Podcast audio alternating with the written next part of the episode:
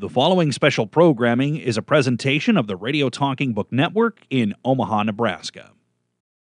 Well, hi, everybody, and a very pleasant good day to you, wherever you may be. I'm your host, Michael Fouch. So pull up a chair and spend the next hour with us for this special tribute. The wonderful game of baseball is alone among team sports in its refusal of the clock. It tells its own time in outs and innings. Really, it's a game of pauses, and best of all, lucky for us, long enough pauses for conversation, for shared memories, for storytelling. And in those pauses, in that anticipation of the action, as a fan watches fielders get ready before the pitch, there's a pause in the game while the pitcher gets set, the hitter digs in, and the fielders go into total relaxation. They wait. Then, just before the pitch, they go into their crouch. They're ready for the ball to be hit their way, even if it isn't. It's this beautiful, coiled expectation. They're ready for what hasn't happened. And that's where Vin Scully lived. Baseball's finest storyteller passed away at age 94, August 2nd.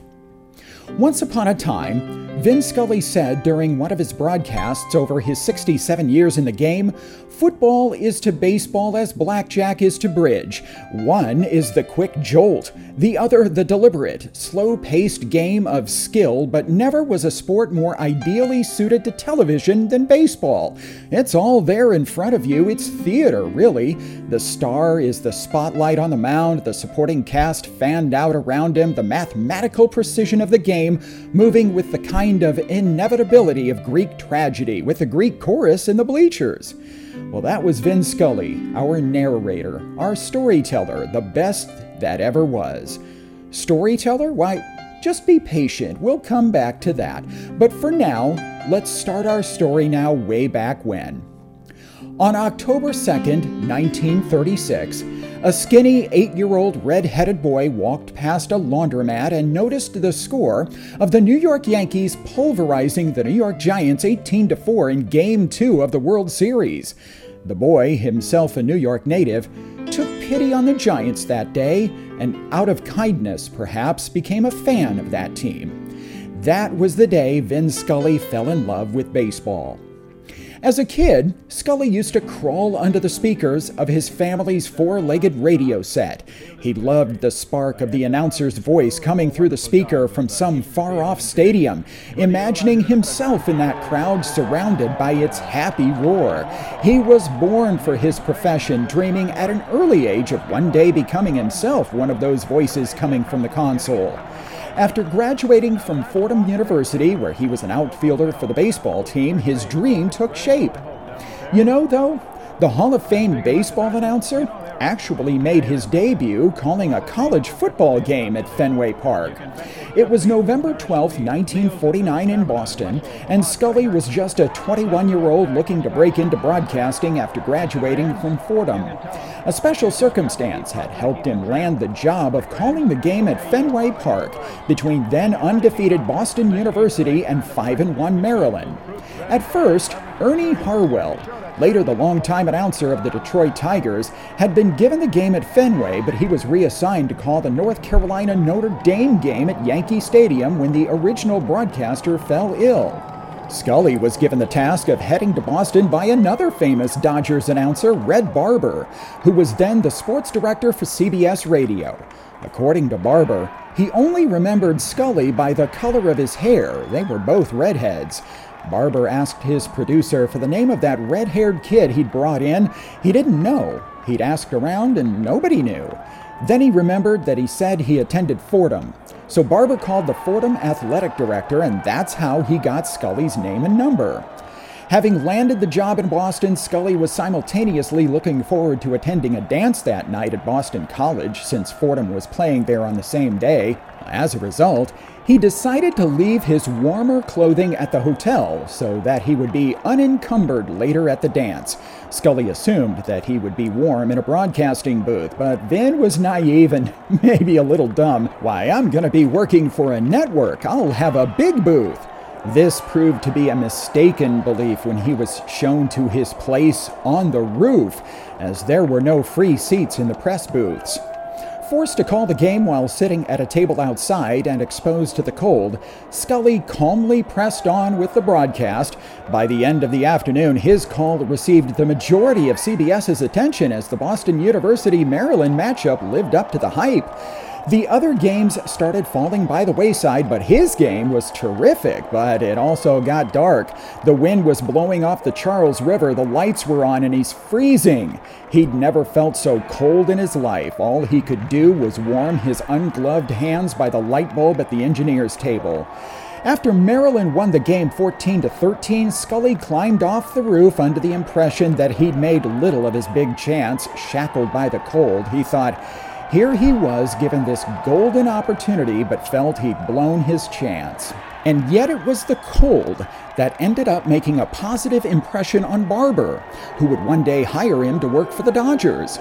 An official from Boston University called Barber afterward, apologizing for making the CBS broadcaster sit on the roof in the cold. Barber hadn't known until then and was impressed that Scully had maintained his professionalism despite the adverse circumstances, never once complaining about the conditions up there. That gave CBS an extra measure of appreciation for the boy. The next week, Barber assigned Scully to call the Harvard Yale game. What had seemed like a bad break actually turned out to be the thing that propelled him on his way to stardom. And when Harwell left the Dodgers broadcasting team to work for the New York Giants, Barber remembered Scully. He was hired as Brooklyn's number three announcer, an appealing young green pea, as Barber said, and broadcast his first Dodgers game the next April.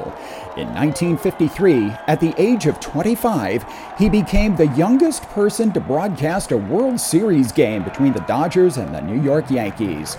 Scully would go on to call 25 World Series games, 21 no hitters, and three perfect games in his decorated career, and one time it was all three at once. On October 8, 1956, it was Scully behind the microphone when Don Larsen threw a perfect game in Game 5 of the World Series at Yankee Stadium. Well, all right, let's all take a deep breath as we go to the most dramatic ninth inning in the history of baseball.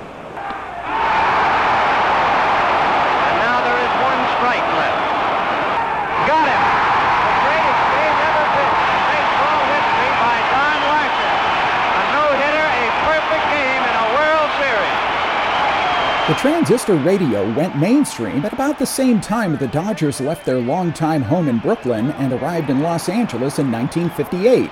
Timing so fortuitous that Scully called it one of the biggest breaks the team and its broadcasters could get.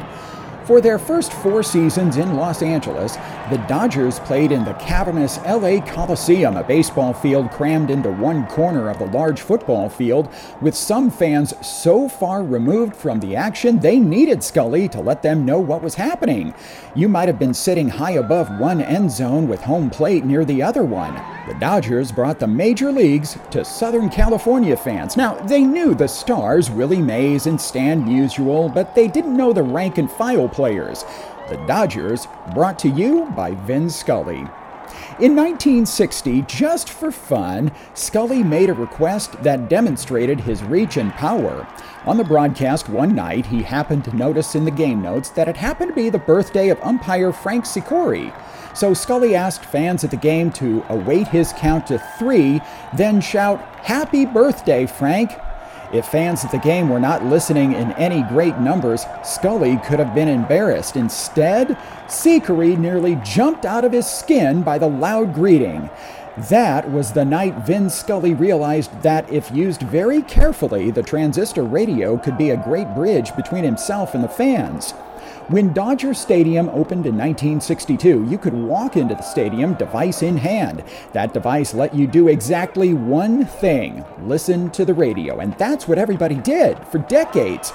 In the greatest communal experience in Southern California sports history, tens of thousands of fans assembled in one place listening on a tiny radio as the greatest broadcaster in baseball history described the game being played right in front of them.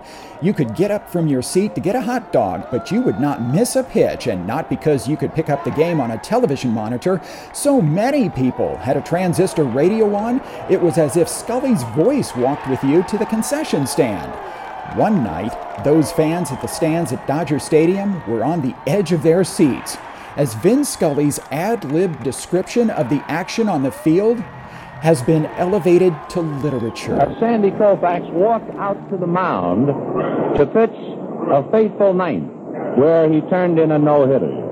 But tonight, September the 9th, 1965, he made the toughest walk of his career, I'm sure, because through eight innings, he has pitched a perfect game. He has struck out 11. He has retired 24 consecutive batters. And the first man he will look at is catcher Chris Krug, big right-hand hitter. Fly to center, grounded to short. Dick Tracewski is now at second base, and Koufax ready and delivers. Curve ball for a strike.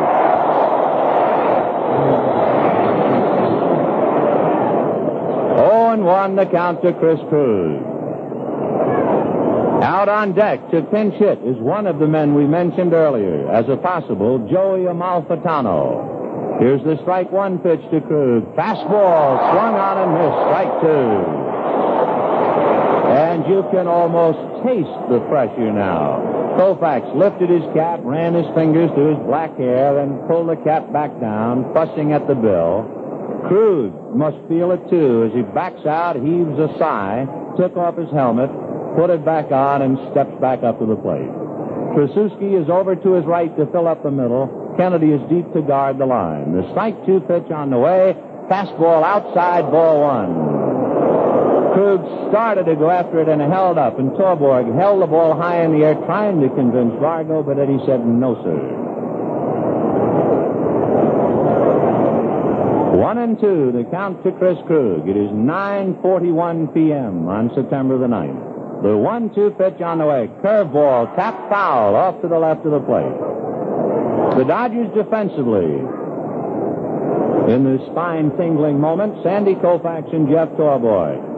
The boys who will try and stop anything hit their way. Wes Parker, Dick Tracewski, Maury Wills, and John Kennedy. The outfield of Lou Johnson, Willie Davis, and Ron Fairly. And there's a 29,000 people in the ballpark and a million butterflies. 29,139 paid. Koufax into his windup, and the one-two pitch. Fastball foul back out of play.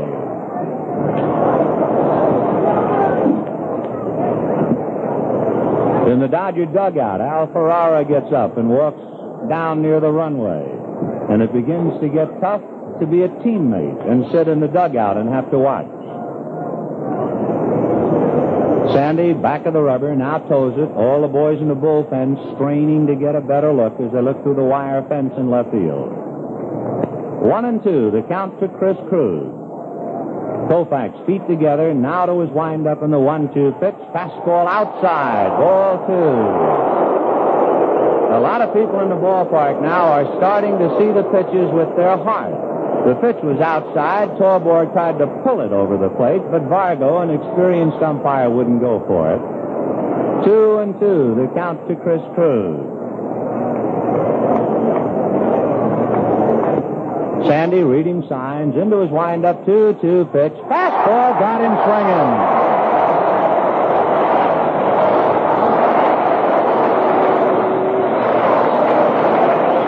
Sandy Koufax has struck out 12. He is two outs away from a perfect game. Here is Joe Amalfitano to pinch hit for Don Kessinger. Amalfitano is from Southern California, from San Pedro. He was an original bonus boy with the Giants. Joey's been around, and as we mentioned earlier, he has helped to beat the Dodgers twice, and on deck is Harvey Kuenn. Kennedy is tight to the bag at third. The fastball a strike.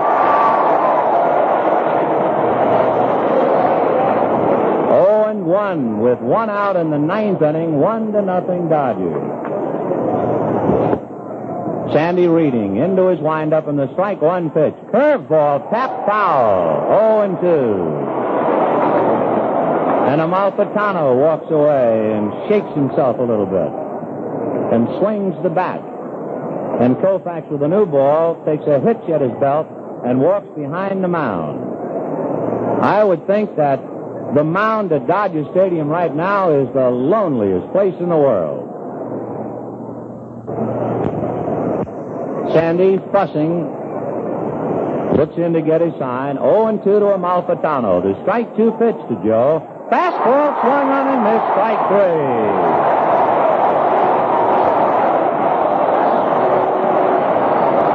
He is one out away from the promised land. And Harvey Kuenn is coming up.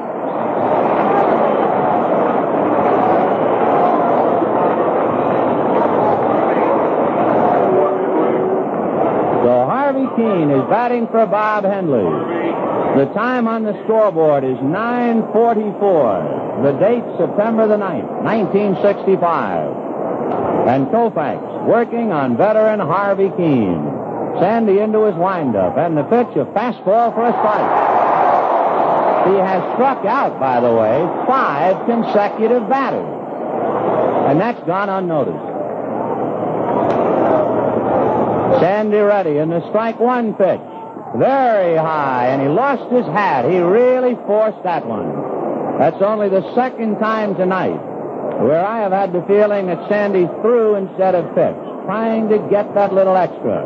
And that time he tried so hard his hat fell off, he took an extremely long stride to the plate, and Torborg had to go up to get it. One and one to Harvey Kuenn. Now he's ready. Fastball high, ball two. You can't blame a man for pushing just a little bit now. Sandy backs off, mops his forehead, runs his left index finger along his forehead, dries it off on his left pants leg. All the while, Kuenn just waiting. Now Sandy looks in into his windup, and the 2-1 pitch to Kuenn. Swung on and missed. Strike two.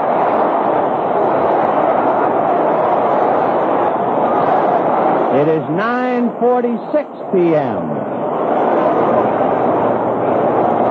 Two and two to Harvey Kuenn. One strike away. Sandy into his windup. Here's the pitch. Swung on and missed. A perfect game.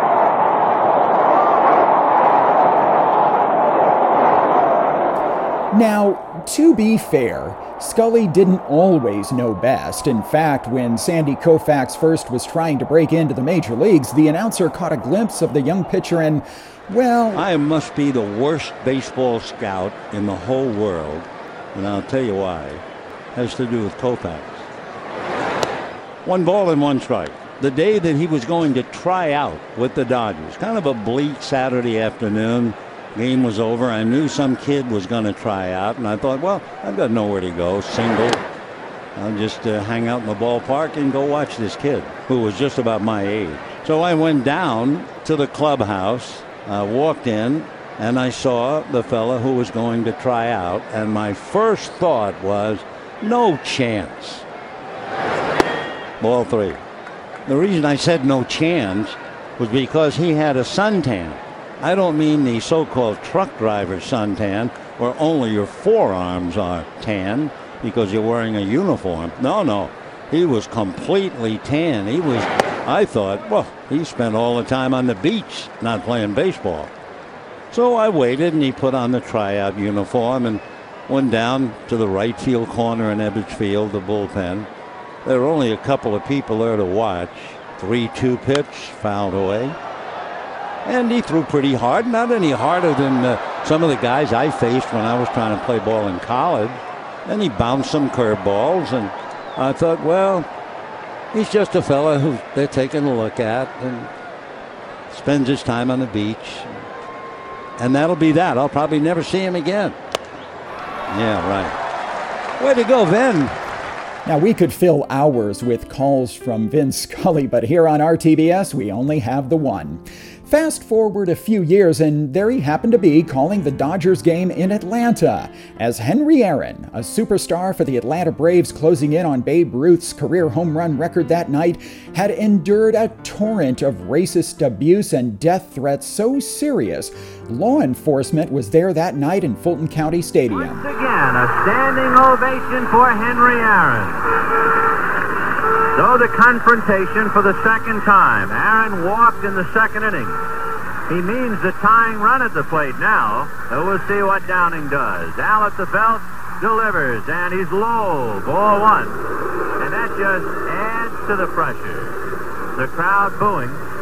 Downing has to ignore the sound effects and stay a professional and pitch his game.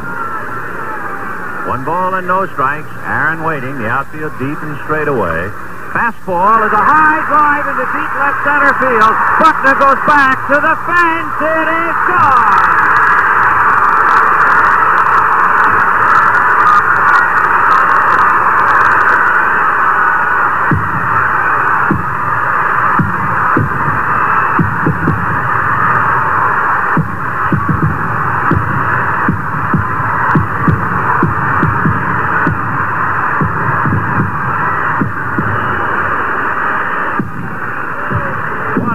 marvelous moment for baseball. What a marvelous moment for Atlanta and the state of Georgia. What a marvelous moment for the country and the world. A black man is getting a standing ovation in the Deep South for breaking a record of an all-time baseball idol. And it is a great moment for all of us, and particularly for Henry Aaron, who was met at home plate not only by every member of the Braves, but by his father and mother. He threw his arms around his father, and as he left the home plate area, his mother came running across the grass, threw her arms around his neck, kissed him for all she was worth. And then, well, there were moments of infamy. In 1972, outfielder Rick Monday joined the Chicago Cubs and first played the Dodgers. It was only after six years in the big leagues when the Dodgers came to Wrigley Field, Rick Monday remembers, to play the Cubs, that it had dawned on my mother, by golly, my son's in the major leagues, because I just heard Vin Scully announce my son's name in the game.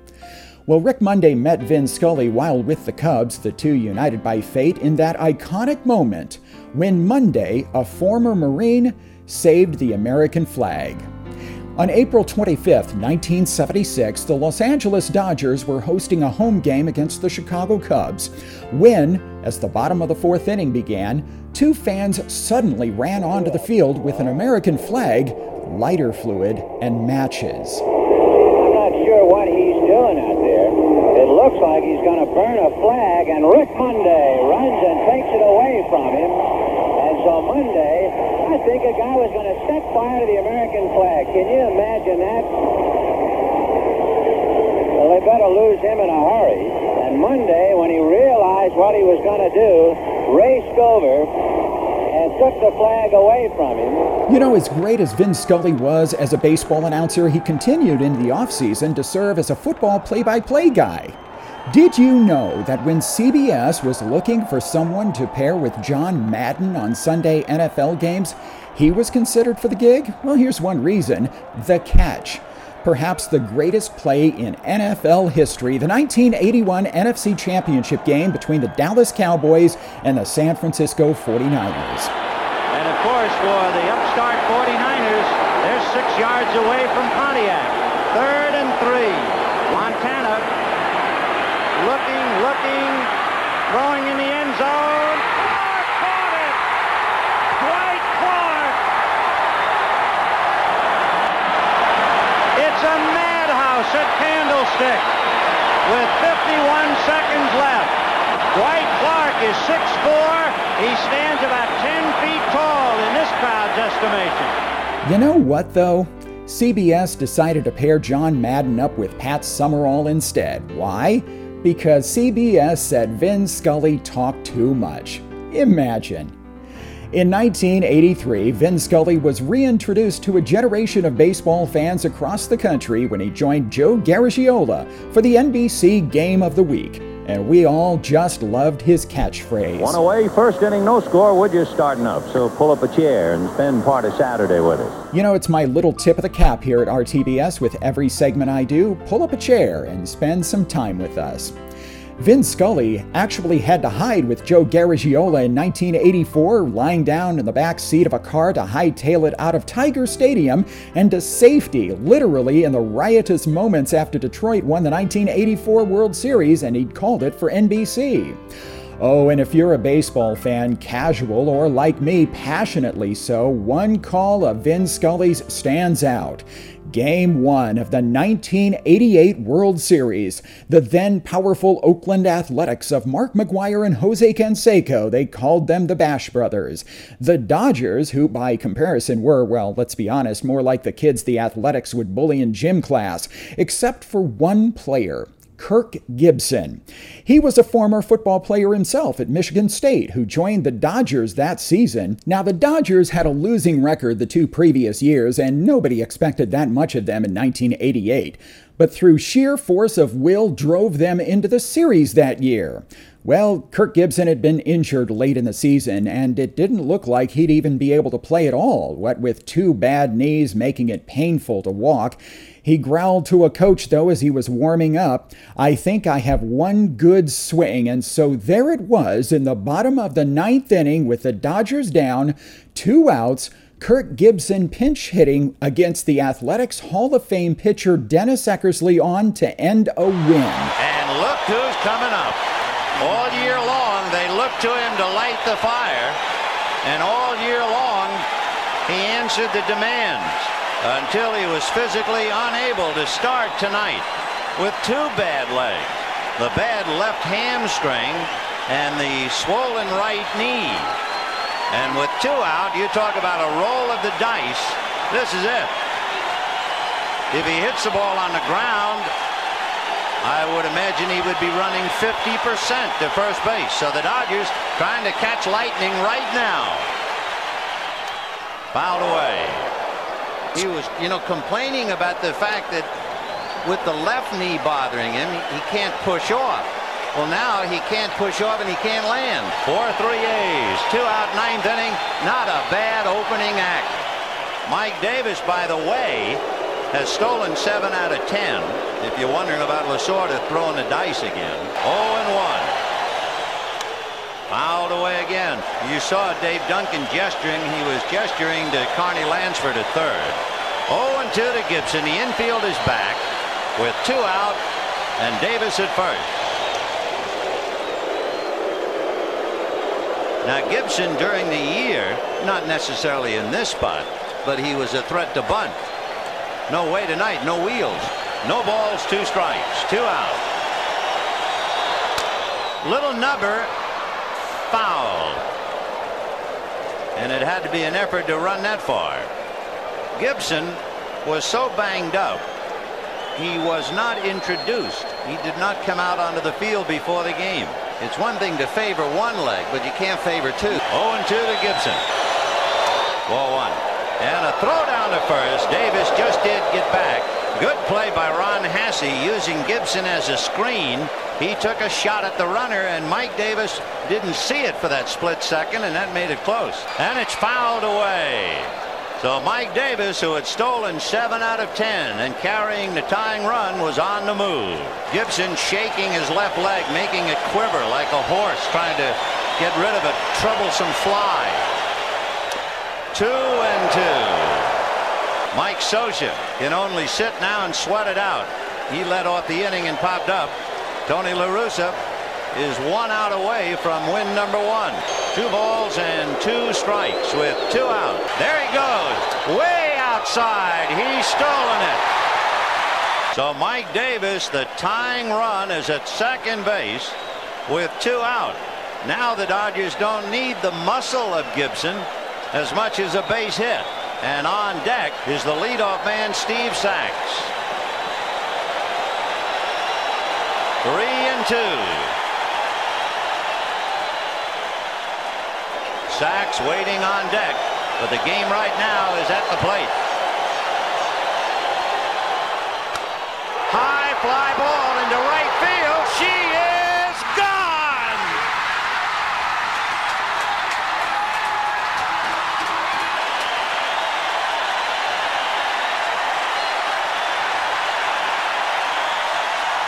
In a year that has been so improbable, the impossible has happened.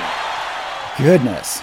You know, we could just go through the years and find one great call after another from Vin Scully. Now, for this baseball fan, if you'll indulge me, comes this one from the 1985 National League Championship. The Dodgers hosting the St. Louis Cardinals. The Cardinals behind in the ninth inning, and Jack Clark, their feared slugger, coming to the plate. The tying and possible winning runs are in scoring position with two out and Jack Clark coming up. Meanwhile, in reading was sort of talking about walk him and pitch to that blank blank Van Slyke. That's what he just muttered in the dugout. Do I walk him and pitch to that so-and-so? He's not going to walk him.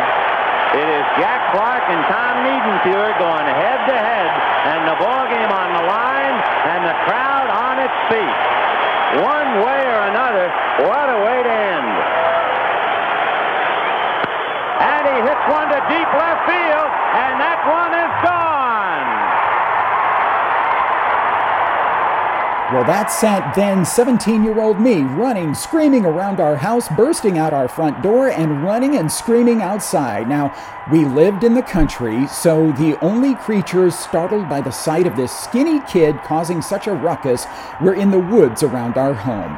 That was my favorite memory of Vin Scully. That's not why he was so beloved, though. See, baseball lends itself to conversation, to storytelling. And so, to do so on the fly, to start an impromptu story while also describing the action on the field, weaving back and forth, Vin Scully did that better than anyone else. Anyone ever could. Even his quick one liners were poetry. Bob Gibson, for example. He pitches as though he's double parked. Andre Dawson has a bruised knee and is listed as day to day. Well, in the end, aren't we all? You know, it's a mere moment in a man's life between the All Star game and an old timers game. So, yeah, I'd like to share some of those brief stories, some serious, some silly, some poignant. First, we start with the one time the Beatles played at Dodger Stadium. And the first pitch to Segedin, one ball and no strikes. The Beatles were here on this day 50 years ago. We had 45,000 here. They were not allowed on the field. And the performance started at 9:30. It was over at 10. Beatles performed 11 songs in 27 minutes. Two balls and no strikes. Foul back.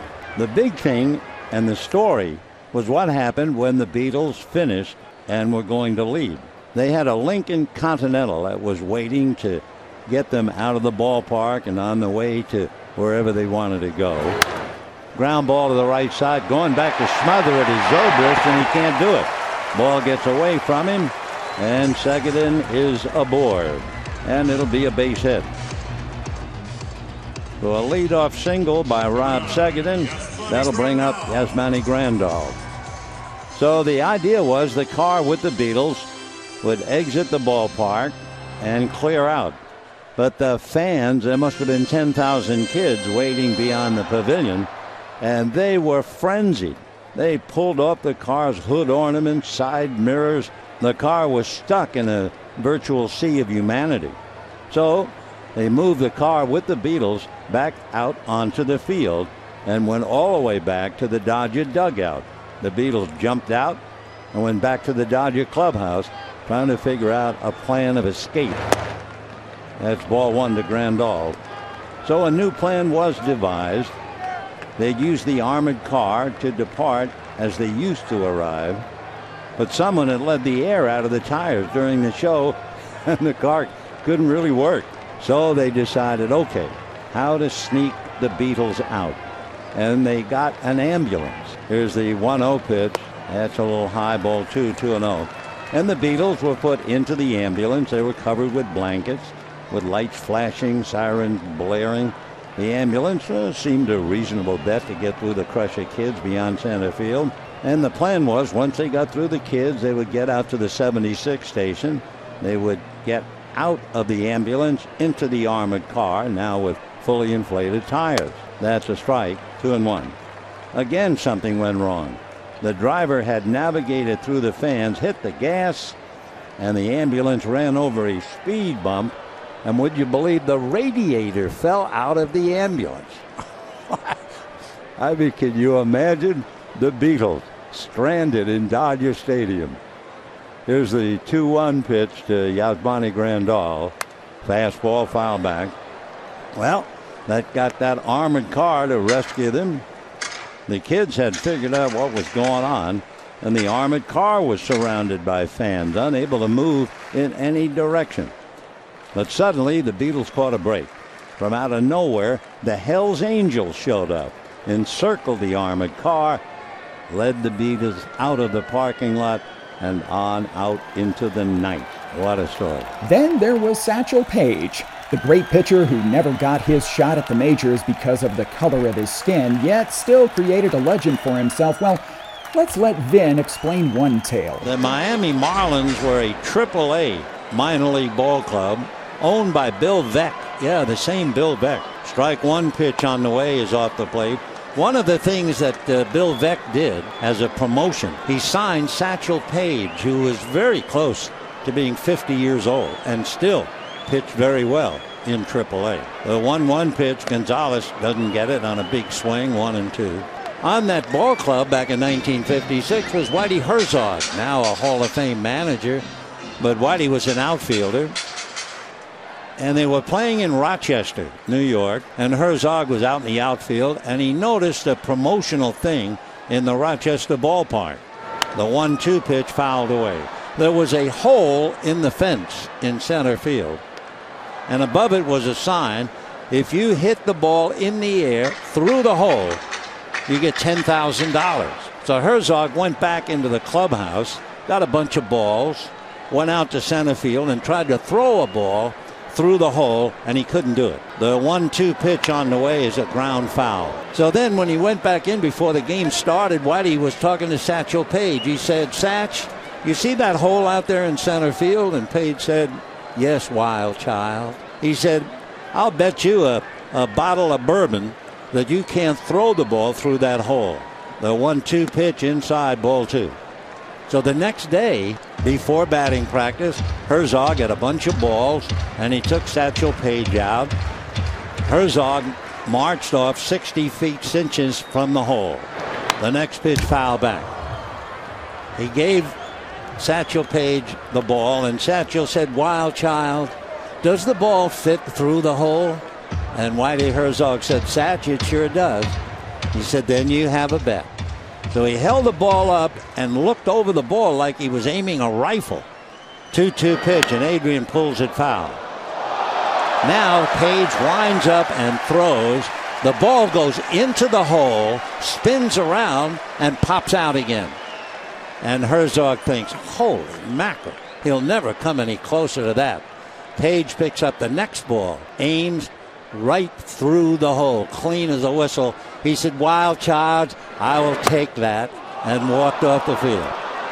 So the Miami Marlins and Bill Veeck and Satchel Paige, my thanks to Adrian Gonzalez for fouling off all those pitches as he strikes out.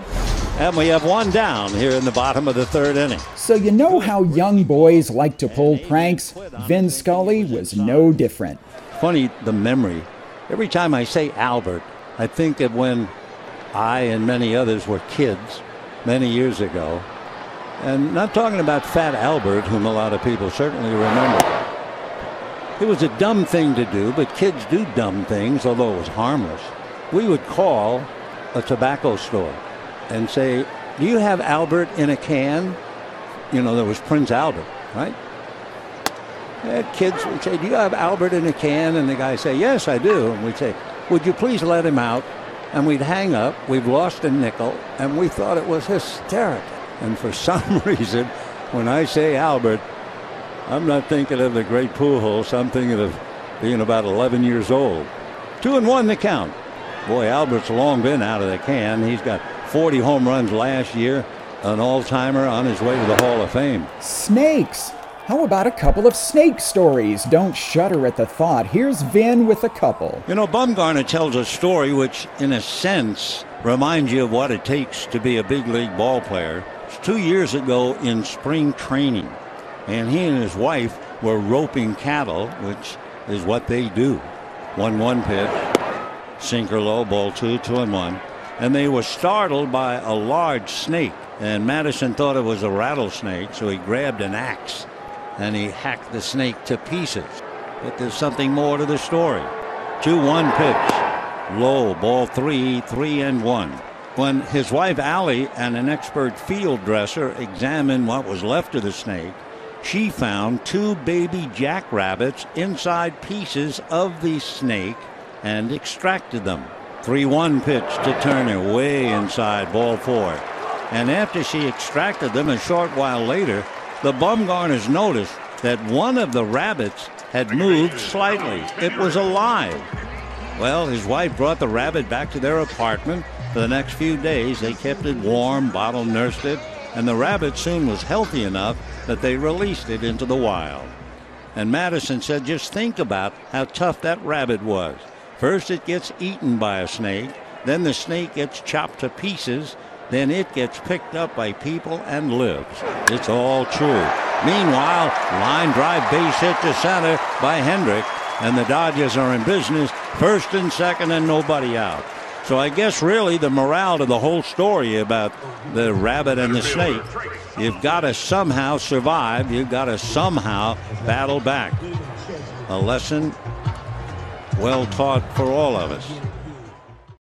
I remember one time the Dodgers playing the Houston Astros. I don't know how many years ago it was. But one of the prankster Dodgers found a small snake, maybe in his own backyard. Maybe it was in Brooklyn and they were leaving their gloves out on the field. And whoever the player was in going to his position, he put that little snake in the shortstop's glove. Two and one. And that's popped up. Tomlinson, the second baseman. No snake in his glove, two down. I don't really have to tell you much more, do I? I mean, the fella 16, goes out to Andre take over his position, picks up the glove, goes to put his hand in the glove, so modern baseball players these days like to wear beards. They they really do. During one game, Vin decided to take a moment from the action to think about that. I'm not going to do it now because there's two out and the base is empty. But sometime during the game, if you've been like the way I have been, looking at players with these big beards, I decided I'm going to do a little research on beards. So during the game, yeah, there's plenty of them around. We'll tell you a couple of stories as we go through it. Two down, second inning, no score.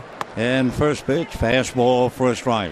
First of all, they say way back to the dawn of humanity, beards evolved, number one, because ladies like them. And number two, it was the idea of frightening off adversaries and wild animals. There's the one strike pitch swung on and missed strike two. In fact, it was so serious, if you look it up, there's a divine mandate for beards in Leviticus and Deuteronomy. No balls and two strikes, they count. Stripling from the first base side of the rubber. Strike two pitch to Norris is promptly hit into right field and it lands in front of Kike for a base hit. So Norris, a two out single to right, and that will bring up Jemile Weeks. Eight, Weeks. There became a time where Greek dramatists mind the popular prejudice against clean shaven men. Back then, clean shaven men were looked as the, oh, maybe effeminate. And then along came Alexander the Great. That's another story. Alexander the Great was not only great, but he also thought he was the greatest looking man in the world. Oh, absolutely. Stripling ready, delivers, gets a strike. And Alexander the Great said, There is no reason to cover up my beautiful face with a beard. And so all of a sudden, it started to disappear. I love the idea that he felt he was so beautiful. One, one strike. Stripling ready, looks over at Norris, back to the hitter, and that's lined into left field for a base hit. Norris goes to second. So back to back base hits with two out, and the batter will be Adam Rosales. After Alexander the Great wanted clean shaven people, it got so that the University of Paris banned long bearded men from the lecture halls. That's back in 1533. And a few years later, the city's chief court outlawed beards on judges and advocates. And then you got to be the Russian strongmen who liked a shaved face but long wigs. The first pitch in for a strike. Did you know that the first woman female king of Egypt wore a fake beard to convince people that she was a man? Yeah, her name was Hatshepsut. Here's the strike one pitch on the way. Stripling's pitch in the dirt, throw down to Utley, not in time. One ball and one strike to count. Then, of course, you come to Abraham Lincoln, who was clean shaven, and a little 11 year old girl named Grace Bedell. She said to Mr. Lincoln, If you would grow a beard, my daddy has a beard, and my mother will tease him to vote for you. So Abraham Lincoln grew a beard. And of course, that came up when uh, his chief rival said to him, You're two faced. And Abraham Lincoln said, If I were two faced, would I have the face that I'm wearing now? So he answered him pretty well. Two and one to count. Stripling in a little trouble here. The 2 1 pitch on the way is taken for a strike, 2 and 2.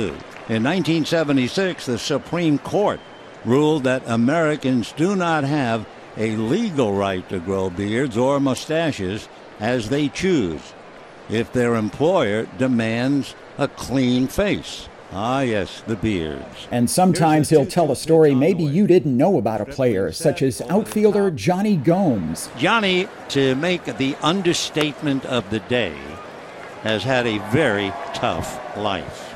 We can give you maybe one or two stories. We don't want to get into too much of the privacy area. Let's start when he was 12. He was doing work on his grandmother's house, and a hired hand showed up with a wolf on a leash. Here's the 2 0 pitch. Two on one. Anyway, Jonny loved dogs. He had never owned one, though he had no idea about how serious a wolf might be. So he walked up to the wolf, and the man hollered at him, No, it's a real wolf. Don't pet it. The 2 1 pitch in, yeah, well, the man ties up the wolf, goes around the corner to mend the fence, and Jonny goes back to the wolf, saying something like, Oh, I'll talk to him, and it'll be great. And the wolf attacks him, has knocked him down on his chest, just about ready to devour him. 2 2 pitch, check swing, no swing, ball three. Jonny suddenly, totally and completely relaxed. He was done. He knew it. And whatever he did by relaxing, the wolf decided, uh huh, I don't have a rival here. And the wolf got off his chest. Jonny got up and walked away. Ground ball by the diving Turner and the base hit by Jonny Gomes. So a one out single left by the Wolfman. Mike Matheny, then the St. Louis Cardinals manager, reached a crossroads in his life, and bird poop guided him to where he is now. Bottom of the second inning, no score, and the subject is Mike Matheny. Matheny, 44 years old come the end of September, born in Ohio, lives in Missouri. But he was not even 18 years old, and he came to the University of Michigan with a major league dilemma. Earlier that summer, the Toronto Blue Jays had drafted a catching prospect in the 31st round, but Matheny decided to honor his college commitments, but he had a lot of doubts. Getting drafted was a dream come true, and if he waited till later on, the next time the offer would be less or not forthcoming at all. So he was a young man, not 18, and a lot of pressure. Should I turn pro or go to college? Major League Baseball rules allow players to sign with teams up until the player officially enters college full time. That's the key, full time. Anyway, Matheny showered, ready to go to class for the first day. Walked out of the dormitory, stomach knotted, and a pigeon defecated directly on his head. Now, conventional wisdom would suggest the bird bombing was a sign that he should hit the road. But Matheny had to go back and clean up. The pitch to Uribe, a strike, 0 1 the count. He went back and showered and cleaned up and decided all of a sudden he was at peace. I'm going to stay here. I'm going to go to college. And there was one other thing that happened. The strike one pitch swung on and missed, 0 2. Matheny went to his first class, and when he reached class, he noticed a pretty field hockey player named Kristen, and he would marry her and live happily ever after. And that's the story of Mike Matheny and the bird pool. Finally, though, Dodgers fans and the rest of us had to let Vin Scully go in 2016. And wouldn't you know it, the players whose feats on the field he described had their own special way of saying goodbye. So, Justin Turner, kind of in a strange spot, hitting number two. Are they waving up here? Oh, that's terrific. Holy mackerel. I saw Justin, I thought, oh, he's waving to someone in the fans, but then I realized Kendrick did the same thing. First pitch in for a strike, 0 and 1 the count. So I really appreciate it. I don't know who planned it or who started it. At first, I thought that uh, Kendrick was waving to his family, and then I saw Turner waving, and then fellas in the booth saying, no, they're waving to you. Puig took off his hat, Adrian did, and now here's Kike. Second and third. Now, imagine the poor announcer for the Dodgers now who had to take Vin Scully's place behind the microphone. Well, that was Joe Davis, who has served as the Dodgers play by play man for the past few years and, like Vin Scully did so many times, was tabbed to call the World Series. For Joe Davis, it'll be his first time in 2022. Well, Vin Scully had some advice for Joe. Will. I asked him one time, uh, what is, what's your advice for those big moments? How do you handle those? How do you nail them every time? And he said, You've got to think of it like this picture your house is burning down. I'm like, wow, Vin, okay. That's kind of a morbid place to go. Three and two on Trayce Thompson. I said, okay, I'm with you. My house is burning down. He said, if your house is burning down and you start freaking out, your heart rate goes high, you're probably not getting the cat out. So you've got to take a deep breath be calm, and you're probably going to get everybody out safe. I said, okay, so what I think you're saying is you get to these big moments, you got to just breathe, right? And he said, yeah, you got to think of it like you're one of the players, right? If their heart starts going crazy, probably not going to perform.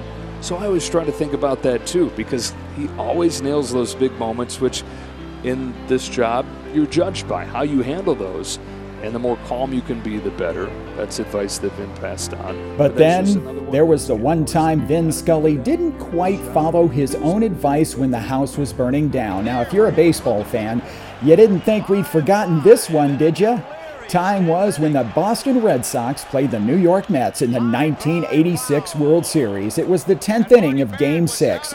The Red Sox leading 5 to 3, 3 outs away from ending a decades-long championship dry spell. The Mets, the best team in the majors in 1986, about to go down in ignominious defeat, but the Mets climbed out of their hole with two outs, getting base hit after base hit, then a wild pitch to tie the game at 5 all, and with the Mets' Mookie Wilson at the plate. So the winning run is at second base with two out, three and two to Mookie Wilson. Little roller up along first. Behind the bag. It gets through Buckner. Here comes Knight, and the Mets win it.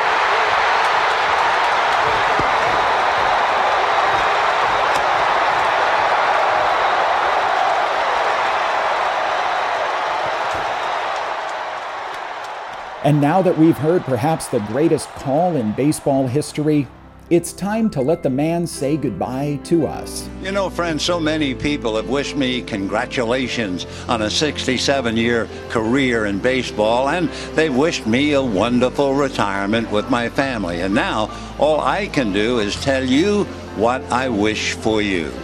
May God give you for every storm a rainbow, for every tear a smile, for every care a promise, and a blessing in each trial. For every problem life seems a faithful friend to share. For every sigh, a sweet song and an answer for each prayer. You and I have been friends for a long time, but I know in my heart that I've always needed you more than you've ever needed me. And I'll miss our time together more than I can say. But you know what? There will be a new day and eventually a new year. And when the upcoming winter gives way to spring, oh, rest assured, once again, it will be time for Dodger baseball. So this is Vin Scully wishing you a very pleasant good afternoon wherever you may be. You know, he never seemed to understand what the fuss about him was all about. He stashed Jolly Ranchers in his glasses case to keep his mouth moist between innings. He kept his own scorebook, writing the starters' names in blue ink and relievers in red, and when he told those stories during his broadcasts, he'd turn in his chair so he could share them face to face with his director. And in the moments before his mic went live, he would gather himself with a deep, quiet breath. As we end our hour together here on RTBS, we want to let Vin Scully share with you a song he'd serenaded on her birthday each year to his wife Sandy, with whom they'd had a big Irish family of five children, 21 grandchildren, and six great grandchildren. How he said goodbye to all those thousands of fans at Dodger Stadium in his last home game. I'm Michael Fouch, your host for the last special hour here on the Radio Talking Book service. Thank you once again for inviting us into your home today.